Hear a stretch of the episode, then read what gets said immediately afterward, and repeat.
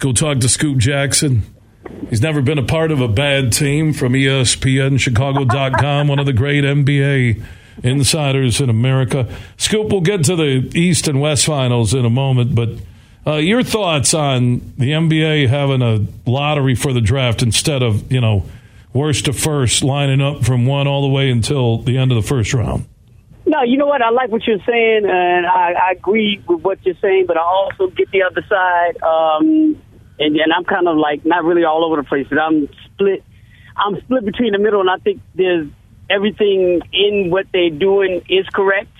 Uh, but I also see why they want to put a lottery in place because it keeps public interest alive during the course of the season for not just one team, for several teams um, at the bottom of the barrel, excuse the expression. So, you know, it's like, okay, Detroit is having a bad season, but still there's a chance. So there's still an interest with them, even if they don't have the worst record in the NBA. There's still, you know, a feeling of, um, you know, chance for the Rockets. Still a chance for San Antonio still a chance for Charlotte. Just from public interest standpoint, it's good to have a lottery because throughout the season, you don't have to have the worst record in the league to automatically guarantee that you're going to get the number one pick. And I think that helps with public interest um, over the course of, you know, the back end of the season when you know you're going to be in the lottery. That being said, I don't see where there's a mandate being in place that you are breaking any laws as a franchise member of the National Basketball Association that says you have to try to win. you know, if, if you, like you said, can increase your chances, you know, even though not the most from worse to, you know, uh, worst to whatever, but if you can increase your chances of getting that number one pick, of getting a high pick by losing, and there are players out there that you know can not only just change your franchise around, but give your franchise a lift, then why shouldn't you be able to do that from a strategy standpoint? You know, unless there's some laws that you and I don't know about that when you sign up to own an NBA team or be a part of, be a franchise as part of the NBA, that by contract you have to at least attempt to win. Until they do that, then there's nothing wrong with tanking at all because it's a strategy. It's a strategy just, just like playing his own defense or fouling somebody on purpose because they can't shoot free throws and try to get yourself back in the game. Scoop Jackson, so ESPN like Chicago. I, I, I, I see both sides of it. That's what I guess I'm getting. I see, I see both sides of exactly what you're saying. So I agree with you, but I understand, you know, why they just don't make it a, why they have a lottery system in place. I guess that's what I'm saying. And as I was saying, Scoop Jackson, ESPN Chicago.com, he knows the NBA. Yeah, it's just uh, maybe it stings a little bit more when you know we're in Michigan and the Pistons, and you know you're just looking. This team is underachieving. I, I God, I don't know who's gonna, what coach is gonna take over. It'll be interesting. We'll touch on that in a moment. And but uh, and I want to get to coaches also about Izzo and the possibility uh, with the Ishbia connection. You know, could he be a front runner for the Phoenix job? Uh, but Ja Morant, I think the last time you were on, we talked about this. Uh, you know, the latest, you know, Instagram live or, or social network video, wherever it was, uh, just another stupid decision from a young kid who has the world uh, right there in front of him. Uh, what, do you think is his future? Um, are you asking a basketball question? Or are you asking a person question? Both, both, both, man. I, I, like to talk about the people too, not just uh, you know, whether or not you right. scored 26 and a half a game and, and you got a great right. windmill dunk. Uh, let, us talk both. Uh, okay. uh, let's start with his personal life first, and then uh, when is he back on the court again, and will it be with Memphis? Okay, I, I think from his personal standpoint, I think what we're dealing with with Ja Morant is basic. And yes, it is immaturity, uh, but it's also insecurity. And I think until we get to the bottom of why what, what the insecurity that he's dealing with with him as a person. That has nothing to do with the game of basketball. Because I do think that's probably where his security lies in his ability to know that this is a safe place for him. That this is where he can be secure because he knows what he has the capability of doing within the basketball court. I think there's insecurity in everything else in his life. Like he has no idea what he can do and wh- who he's supposed to be. And I think that's what manifests itself in some of the decisions that he's been able to make, that he's basically made, uh, that have been a detriment to, you know, his basketball career. I, I think he really has not found out who he is, and I don't think he knows. I don't think he has the capability of finding that out without, you know, covering himself with something that makes him feel like something he's not. You know, and at the end of the day, if you talk to anybody who's in any level of psychology, they will basically direct that to his insecurities. And we're watching his insecurities play themselves out. Um, and from a personal standpoint, I don't know if that's going to change until we get to the bottom of that. Now, the other problem with that personal thing is, you know, what what type of effect is this going to have on his life? And this is where basketball comes in. Once it hits him that these decisions that he's made has affected his basketball legacy, not his career. Bill, I'm talking about two different things. Not his career specifically, but his legacy. And the one thing that bothers me so much about hearing everybody speak on this is, especially from the perspective of being a young black individual, is everybody associates his decisions with the money they feel he's throwing away. And it bothers me because that instant direct correlation means that our lives and our value, and he's only about, and his value is only attached to money. Or he's throwing away $30 million, and he's throwing away $50 million, and he just lost so many other million. Everything's attached to money as, as, you know, as opposed to himself and his basketball life. So let's take the money out of it. And that's what I said his basketball legacy. When he sits back and looks back at 25 years from now, when they're doing an NBA 100, and he knows he's supposed to be in that 100, the same way Dame Lillard is in the 75. You know what I'm saying? When he looks back and says, damn, I'm not in the 100. And the only reason, Derrick Rose can blame it on the injury. Penny Hardaway can blame it on the injury. You know, all these other players that didn't make it can say this is something that was out of my control. When Ja Morant looks back and they're doing the NBA 100 and he's not in it, he's going to have to mentally deal with the fact that that's on him. He's the one that got himself out of having the true basketball legacy that he deserved, that he fought for, the one that he wanted as a kid. Kids don't, especially, you know, even though money has a little bit to do with it, you don't put that type of work in for as long as most kids do, especially coming from urban settings, to put a dollar value on what it is you're going to do with the rest of your life. Yes, money has something to do with it, but that's not when you're out there on these playgrounds and these parks playing AAU, bust your ass at five in the morning conditions. You're not thinking about money. You're thinking about your place in the game. And what's going to mess up Ja Morant, I believe, is down the line is when he realizes that it was on him that his place in the game is either not being discussed or not. And that all plays into the mental capacity of what this and his decisions are going to wind up having on him. So, once again, we need to get to the insecurity issues that are forcing him to try to be something that he's not, that are forcing him to make these bad decisions and flexing the way that he's flexing to overcompensate for something that's not there and looking at the fact that regardless of the money, move the money out of this, the impact this is going to have on him mentally when he realizes he screwed up his basketball legacy. Not money, not content, this is basketball legacy because of this. Now, to the basketball side of it, do I think he'll play again in a Memphis uniform? Um, I think yes. But when that's going to be, I have no idea. Um, I don't. Yeah, that's going to be interesting to see what the brain trust and the front office and you know of the other Memphis Grizzlies once they get together with the NBA and decide, you know, you know, not just the value to the team and not just the value to the NBA, but what's in the best interest of him. Because I believe what they're going to wind up doing, and this is where I think is going to hurt his basketball more than anything, is that the first lesson in their mind are going to be like, okay, this didn't get to him. So what do we have the power to do to make something get to him? Because they could really take the stance that, I don't, and I, I think it would be wrong, but they could take a stance that he just straight up lied to us. He sat up there and went through all this, that, and the other, and said he, you know, got the help that he felt that he needed, that he was going to make the changes that, you know, we all discussed need to be made.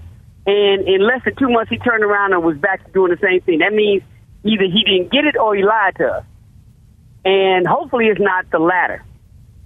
You know, but if it is the former, then what do we as a league and a team have to do to help him, you know, to get back on the basketball court as, as, as a different person as the one that we're like not letting get back on the basketball court. And, you know, it has to be a joint venture with the NBA because as much as it's going to hurt the Memphis, Memphis Grizzlies financially, it's going to hurt the league, but not as much.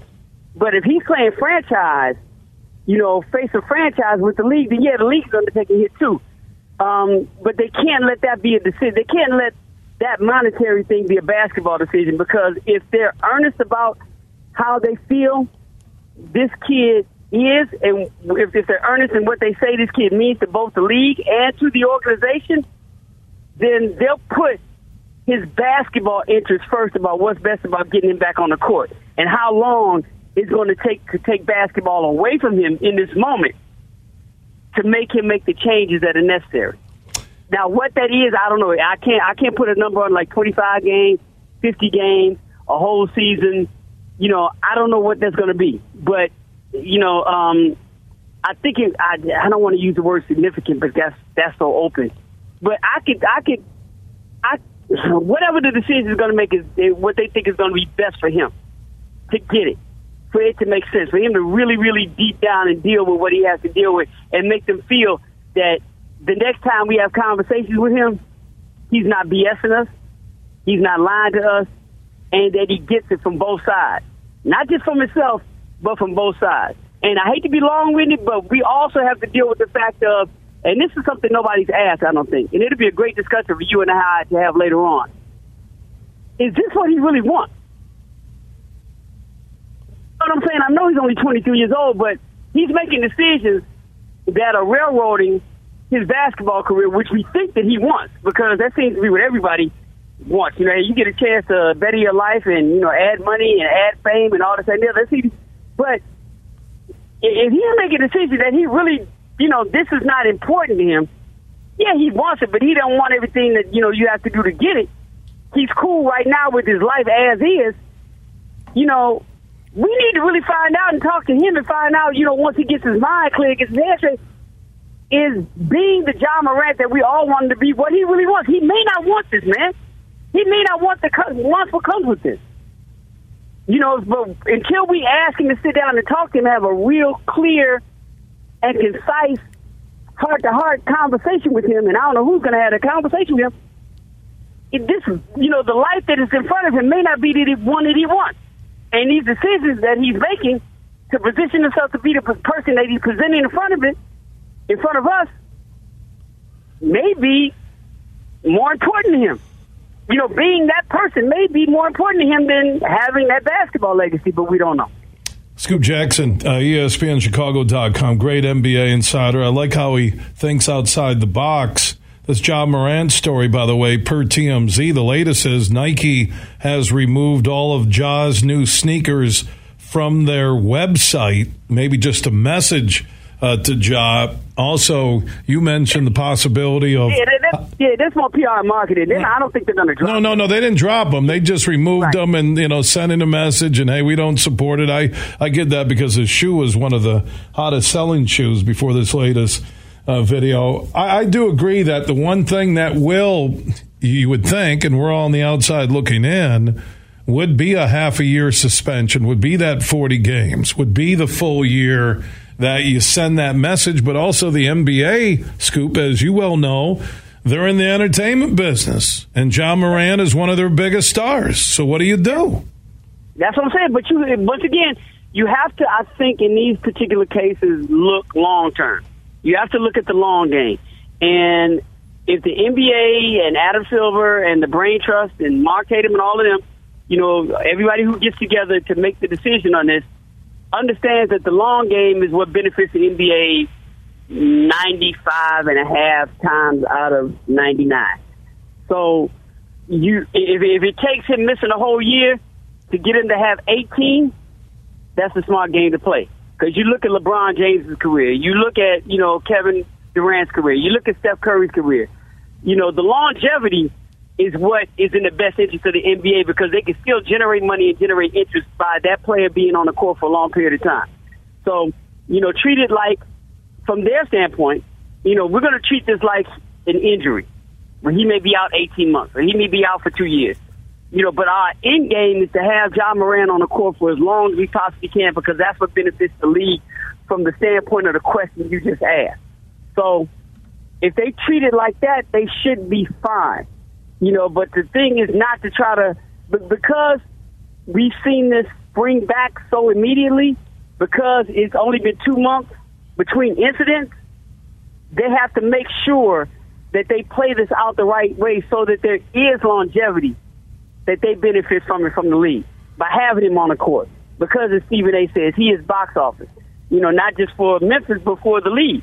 You know, and and, and for the uh, you know Nike's a partner with the league. So in all parties involved, the long term is the best way to do it. So if it's got to be a half a season, if it's got to be fifty, if it's got to be the whole season in order for them to get it right, then that's what they got to do. What, what's the old saying, man? You gotta uh, you gotta lose a million to make three. You know, if they gotta lose this season to make the 30 million or the 40 million or the 500 million, I'm just saying money, you know, not attaching it to him, but from their standpoint, to get what they want out of it, because they're more about money than anybody else. So, yeah, that's the game we got to play. We got to keep the long game in mind. I agree, and that's why I, I believe a year would be the message to him. Like, man, you got to show us you're going to get your suspension. You know, uh, still be a part of the organization, uh, the NBA, but you got to show us that you're going to mature and be worthy of being the superstar in our organization that you have become. So we'll see how that plays out. Before I let you go, I have three questions. One, who wins the West, Lakers or Nuggets? Two, who wins the East? Uh, Miami with an unbelievable comeback last night, or the Celtics. And Tom Izzo's name is on the short list to be the next coach of the Phoenix Suns. The obvious connection with Matt Ishbia, who played for him, and Matt Ishbia, uh, the biggest, I think, uh, Michigan State donor slash booster. So let's begin with those first two questions. Who wins the West? Who wins the East? And then we'll get to the Izzo question. Yeah, as much as I think the uh, Lakers are have a strong chance in, in, in getting to the finals, I, I I hate to say this, I just think they haven't been together long enough, and this Denver team is finally healthy, and they had you know this is the first time I think they've ever really been healthy, uh, and having everybody at playing max potential, and I think this has been on their mind for more years than it has been the Lakers just getting together right now. So I'm taking Denver uh, to come out of the West. Um, I, I, I just ha- I don't have consistent trust in Boston, uh, especially Jayson Tatum. You know, he, he's amazing, but we're seeing you know the same um, up and down in his game to games. And I'm not you know putting him in conversation with other players we've seen have been inconsistent, but you know he against a team you know that's as good and coming together as Miami has been right now. And if you look at what they did during the regular season, winning as many close games as Miami did, I think they won more close games than anybody else in the NBA. You know, within five points this year. Um, you know, and, and, and the cohesiveness that they have. There's no room for error for you know Jayson Tatum to do what he did last night in the second half and fourth quarter, and to have another game, you know, where he you know doesn't he ain't got to score 51, but he can't just disappear. He can't afford to have bad games you know, two or three bad games in this series against a team this close. So I got Miami coming out of the uh, coming out of the East in this one. Um, and in the Tom Izzo thing, I don't. It's nice to have his name. I think he may be interested. He may even interview for it. I'm not sure, but I don't. I, I don't think Tom Izzo wants a headache. I, I really don't think he wants a headache. I think he's been in Michigan State. I think his place in the college game is what it is. I don't think he has to prove anything. I don't think he has any insecurities about what his coaching legacy is, where he's like, oh, I got to go out there and play. I mean, a, a coach in the NBA to prove that I'm this great of I don't think he has any of that, and I think he's been around the game long enough and has had enough players you know, that have been in the league, and he's connected to the league long enough to know that, you know, as great as it is, and you know, I, I don't think this be yeah, as great as it is. I, I, at this time, I don't, I don't need this headache. you know what I'm saying? This, this going to the NBA as a coach coming from college. Let let the young folks do that. You know, let, let, them have that. I I am good. He does not need NBA players and NBA front office headaches at this stage in his career. I, I cannot see him taking it. Scoop Jackson, ESPNChicago.com, the best NBA insider in the business, joining us on the Rose Tumber Coffee guest line. Uh, one final thought. Speaking of coaches and openings, a ton in the NBA. I think the Pistons are at the bottom of the pecking order when you look at some of the really star packed rosters that a new coach could take over. Your thoughts on who ends up coaching the Pistons moving forward? That is a good question because uh, you have all this, you have all these rotating tables and rotating chairs and rotating movements of what coach is going to wear and who's going to sit out. In all honesty, man, I, I, will say this because I don't know if this is true or not. Because I, I, I have a hard time believing us in the media what's true and what's not true because we're horrible at giving our information at times. I do believe if Mark Jackson is seriously interviewing, then I could see him actually getting nabbed for the job in Detroit, and I think he would take it. But I don't know if he's really interviewing or not.